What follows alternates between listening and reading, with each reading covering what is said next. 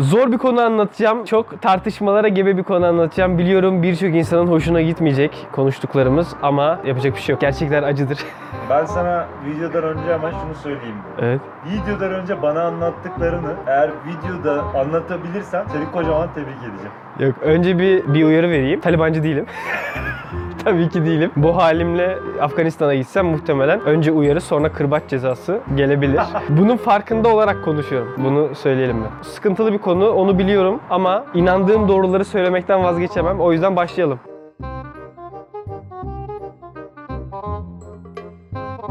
Sen Taliban hakkında çok bir şey bilmiyorsun. Afganistan hakkında da Ben bilmiyorsun. olayları sen Taliban videosu çekeceğim dedikten sonra özellikle seyretmedim ki arkada Hı hı. sana dahil olup soru sorabileyim diye. Tamam başla hemen hemen merak ettiklerini sor. Hızlıca böyle bir toparlayalım. Taliban yürüyerek Kabil'i aldı, Afganistan'ın başkentini aldı Aynen bu oldu. Bu oldu. Evet. ve Amerika Yani çekildi. Bildiklerim bunlar. Tamam aynen. Taliban zaten hali hazırda Afganistan'ın önemli bir kısmını kontrol ediyor ya da yarı kontrol ediyordu. Yani bu tartışmalı bölgeler dedikleri bir şey var. Hükümetin kontrolünde mi, Taliban'ın kontrolünde mi belli olmayan bölgeler. Taliban kırsalı kontrol ediyor atıyorum. Hükümet şehir merkezini kontrol ediyor veya hükümetin kontrolü tam değil. Yani aslında kontrol- Afganistan hükümeti dediğimiz şey çok sınırlı bir alanla yönetebiliyordu. Yani Kabil'e uzak bir bölge düşün. Şehir merkezi güya Afganistan hükümetine bağlı ama kırsalda Taliban'ın üstünlüğü var. Kırsala Afgan hükümeti giremiyor. Anladım. Bu askeri üstünlük mü yoksa Taliban'ın siyasi bir üstünlüğü de var mı? Merkezi bir... askeri üstünlüğü kurdukları yerlerde idari üstünlüğü de alıyorlar. Bölge Taliban'ın kontrolünde demek şu demek. O bölgede Taliban'ın askeri ve idari kontrolü var. Oraya bir vali atamış, vali yönetiyor orayı. Anladım. Mesela cezada verebiliyor oradaki. Aynen öyle, aynen. Kırsaldaki köyleri mesela Taliban yönetiyor. Şehir merkezlerini almaları çok yeni oldu. Son 3 ayda bütün Afganistan'ı kontrol eder hale geldiler. Taliban aslında o zaman zaten halihazırda vardı. Aslında Afganistan'daki merkezi hükümetin yıkılışı mı demek Taliban'ın ele geçiriş? Kabil'in ve diğer şehir merkezlerinin düşmesi hükümetin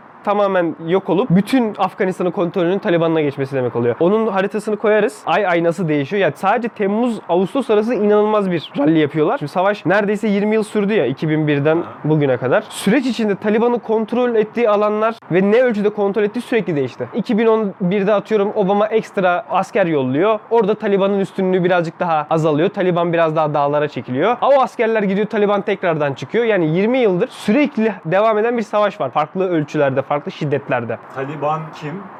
Merkezi hükümet kim? Bilmiyorum bunu bu arada. Gerçekten Evet, bilmiyorum. tamam. Ne iddia ediyorlar? Evet güzel. güzel. Şimdi nereye gideceğiz? Çok çok başa gitmemiz lazım o zaman biraz. Çok kısaca bir tarihsellik verelim. Sovyetler burayı işgal etti. O hikayeyi biliyorsun. 79'da girdiler. Sovyetler girdikten sonra Amerika burada karşıt bir direniş örgütledi. Soğuk savaş dönemi. Karşıt direniş kimi örgütleyebilirsin? Afganistan'da kim savaşır? Seküler subaylar var. Onları örgütleyemezsin yani. Mücahitler savaştı. Farklı farklı gruplar bunlar. Bunların hepsi tek tek tip de değil. Tek bir örgüt de değil. Ha şunu söylüyorsun. Tal- Taliban'ı Amerika destekliyordu. Hayır. Öyle söyledin. Hayır, işler değişecek. Dur. Her mücahit Taliban değil. Her sakallı işit değil. Bir, her mücahit Taliban değil. Cihat ettiğini ilan eden bir sürü grup var. Sovyetler buradan 89'da çekildi. Bu sefer ne oldu? Sovyetlerin desteklediği kukla rejimle cihatçılar baş başa kaldılar. Cihatçıların o kukla rejimi indirmesi 3 yıl sürdü. 92'de o kukla rejimi indirdiler. Bu sefer kendi aralarında çatışmaya başladılar. Kim ülkeyi yönetecek diye. Evet.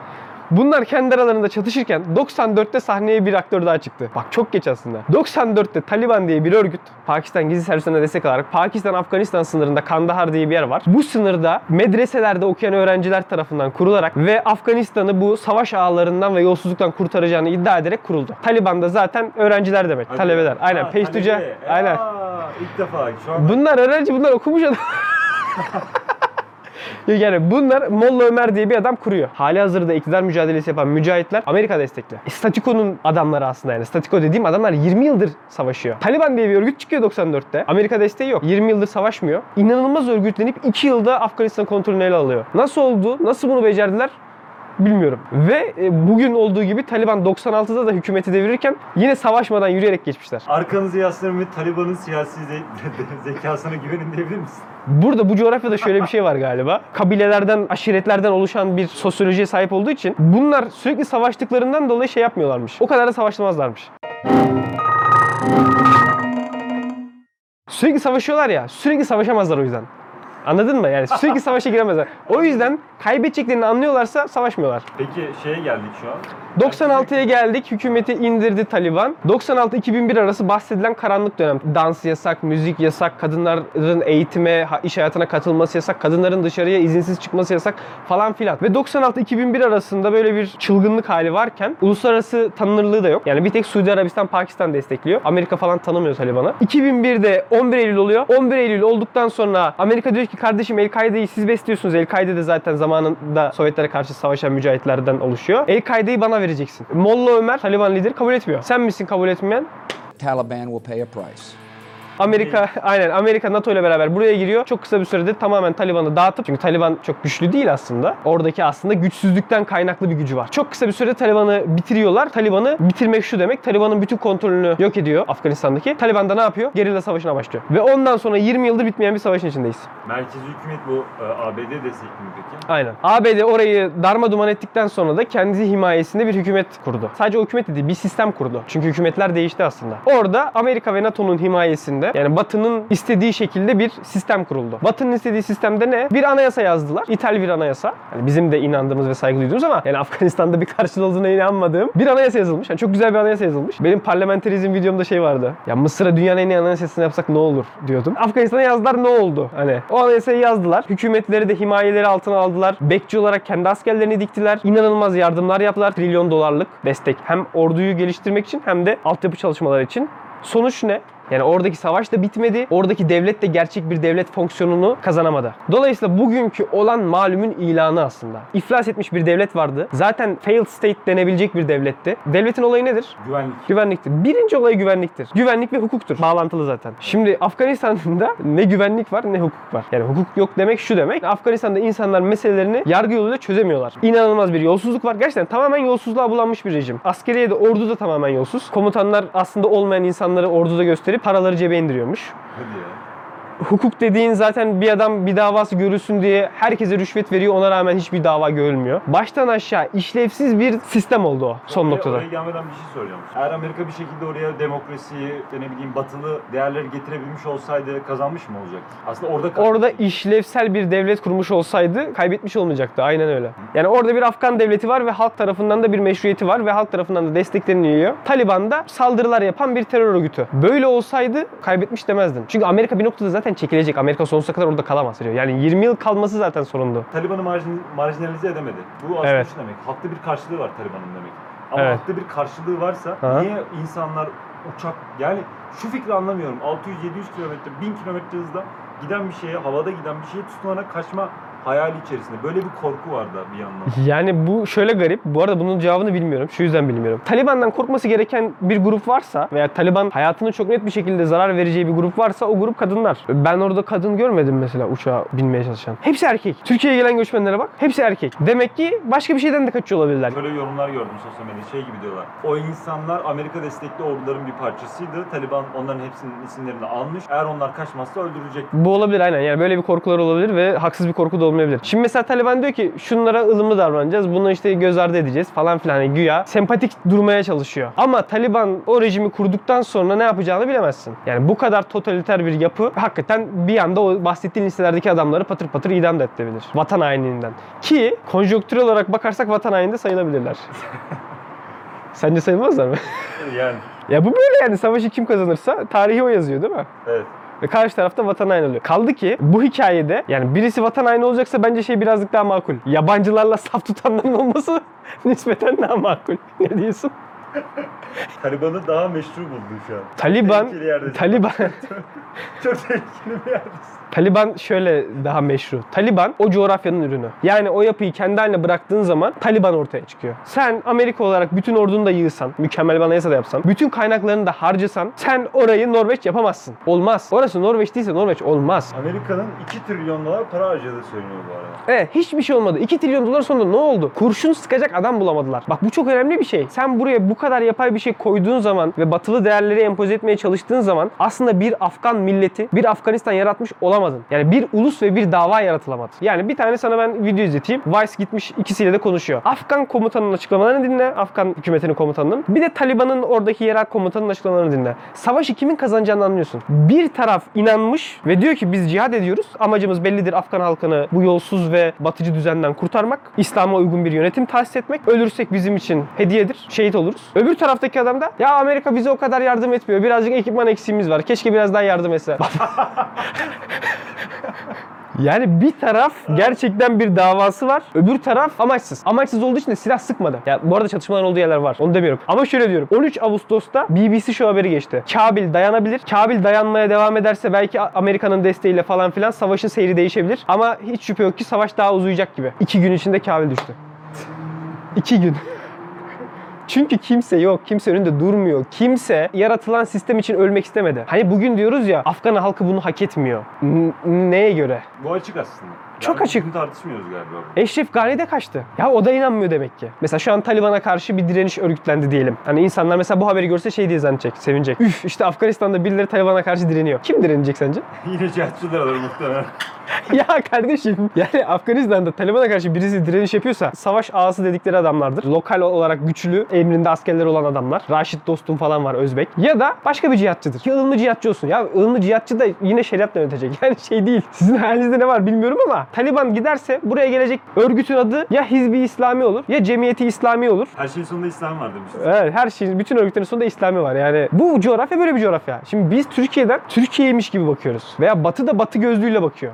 Sekülerler kaybetti, gericiler kazandı. Seküler yok baba kim? Seküler kim? yani dans eden Afganlar mı seküler mesela yani? Ya Afganistan'da doğal olan oldu diyorum ben son kertede. O yüzden bu kadar böyle abartmaya gerek yok. Ve esas şeye gelirsek de, meseleye gelirsek de Afganistan'da bir devlet yoktu. Şu an bir devlet olma ihtimali var. Bu önemli bir fark. Orada bu arada ben sana yaklaşamıyorum. Yo yo bu önemli bir fark. Gerçekten önemli bir fark. Ben yine sana yaklaşamıyorum ama. Yani Afganistan'da gerçekten yani bak dünya içinde önemli olan bu olduğu için zaten Amerika rahat bir şekilde çekildi. Veya ne dedim 96'da Taliban ilk iktidarı ele aldığı zaman çok fazla tepki oluyor ve uluslararası kamuoyu Taliban'ı tanımıyor. Taliban'ı tanıyan sadece 3 ülke var. Pakistan, Suudi Arabistan, diğer ülkeyi unuttum. Bugün Rusya'sı, Çin'i, Türkiye'si, Birleşik Arap Emirlikleri, Katar'ı tanıyacaklar. Veya İngiltere'de Afganistan'a yardımları arttırmamız lazım dedi. Avrupa Birliği mesela şey diyor ya Afgan göçüyle ilgili Türkiye'yi desteklememiz lazım. Aynı şekilde şunu diyecekler. Taliban'ı desteklememiz lazım. Çünkü burada 20 yıldır savaş olduğu için bu kadar göçmen var. Bu iç savaş biterse, burada iyi kötü bir düzen kurulursa buradaki bu göç akını kesilebilir. Avrupa içinde, Türkiye içinde, Batı içinde şu an en önemli şey bu. Ben diyorum ki istemese de Batı Taliban'ı destekleyecek. Eğer Taliban saçma savaşlar yapmazsa. Ben aslında bu videoda Taliban'ı o kadar övmedim. Şu ana kadar övmedim. Bu doğal dedim. Genel olarak övmüyorum zaten ama şunu söylüyorum. Organizasyon kapasitesi olarak güçlü bir sınav verdi Taliban. Yani Amerika'ya yendi dediğimiz o. Yani 20 yıl boyunca Amerika ile savaşıp ölmedi. Ve en sonunda da kazandı. Bunu da inanılmaz bir organizasyonla yaptı. Ya ben çok şaşırdım inceledikçe, okudukça. Afganistan coğrafyasını biliyorsun anlattık. Dağlık, alakasız ulaşım yok, yol yok, hiçbir şey yok. Ama birbirinden alakasız bölgeleri mükemmel bir şekilde kontrol edebiliyor. Nasıl? Yerelde o kadar güçlü yapılanmalar kurmuşlar ki sistem tıkır tıkır işliyor. Yerele bir vali atıyor. Orada kendi yerel milisleri oluyor. Onlar orada asayişi ve düzeni iyi sağlıyorlar ve birazcık belli inisiyatifler de alabiliyorlar.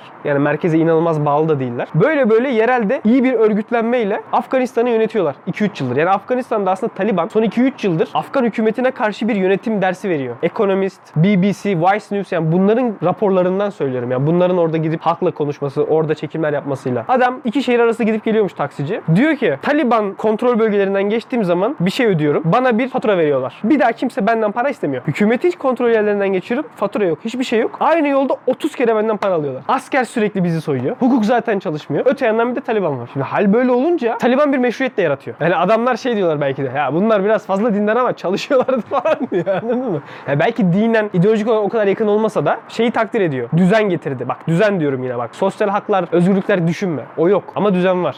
Rota Ve- Ve... videosunda da söylemiştin ya mesela adam Taliban'ın kontrolüne girdiğinde güvende hissediyordu işte. Bir şey olursa ben alırım seni. Aynen öyle. Yani Taliban'ın kontrol ettiği bölgelerde güvendesin çünkü aslında sorunun sebebi de Taliban.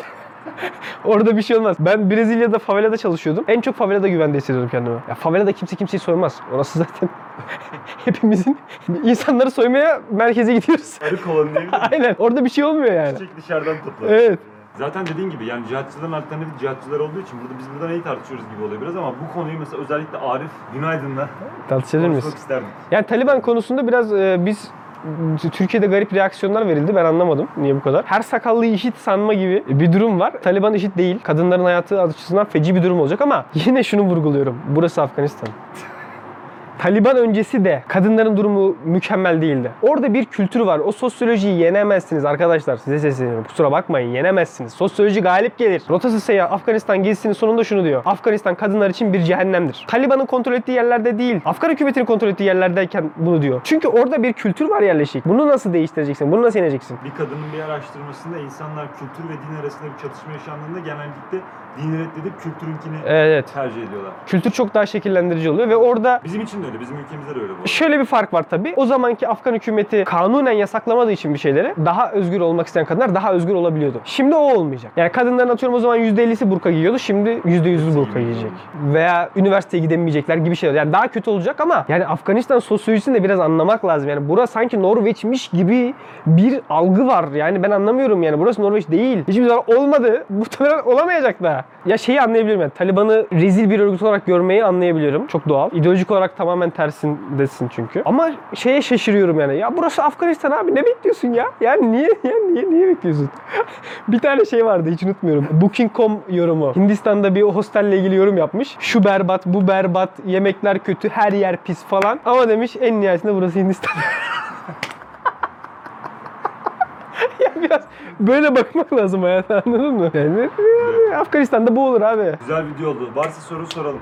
Ben mesela şunu merak ediyorum. Hakikaten bunu soralım insanlara da. Güzel bir soru bu çünkü. Afgansınız. Seküler misiniz, dindar mısınız onu umursamıyorum. Sadece şunu merak ediyorum. Yaşadığınız yerde iç savaş var. Güvenli değil. Akşam hava karardıktan sonra dışarıda olmak sıkıntılı. Bir şehirden bir şehre gitmek sıkıntılı. Yolda mayın patlayabilir, ölebilirsin. Hukuki hiçbir meselen çözülmüyor. Sokaklarda güvenlik yok. Polise güvenmiyorsun, askere güvenmiyorsun. Hepsi seni soymaya çalışıyor. Ama anayasada hakların tanımlanmış. Anayasaya göre özgürsün. Bir takım bireysel hak ve özgürlüklerin var. Karşısında ne var? Karşısında bu özgürlükler yok. Totaliter bir rejim var ama güvendesin. Hukuka güveniyorsun. Yani hukukun ne olduğunu biliyorsun. Hırsızlık yaparsan kolunun kesileceğini biliyorsun ve kolunun kesiliyor da. Akşamları güvenli dışarıda çıkabiliyorsun. Başına bir iş geldiği zaman sisteme güvenebiliyorsun. Bir şehirden bir şehre gidebiliyorsun. Savaş yok. Herhangi bir mayın patlama ihtimali yok. Hangisi?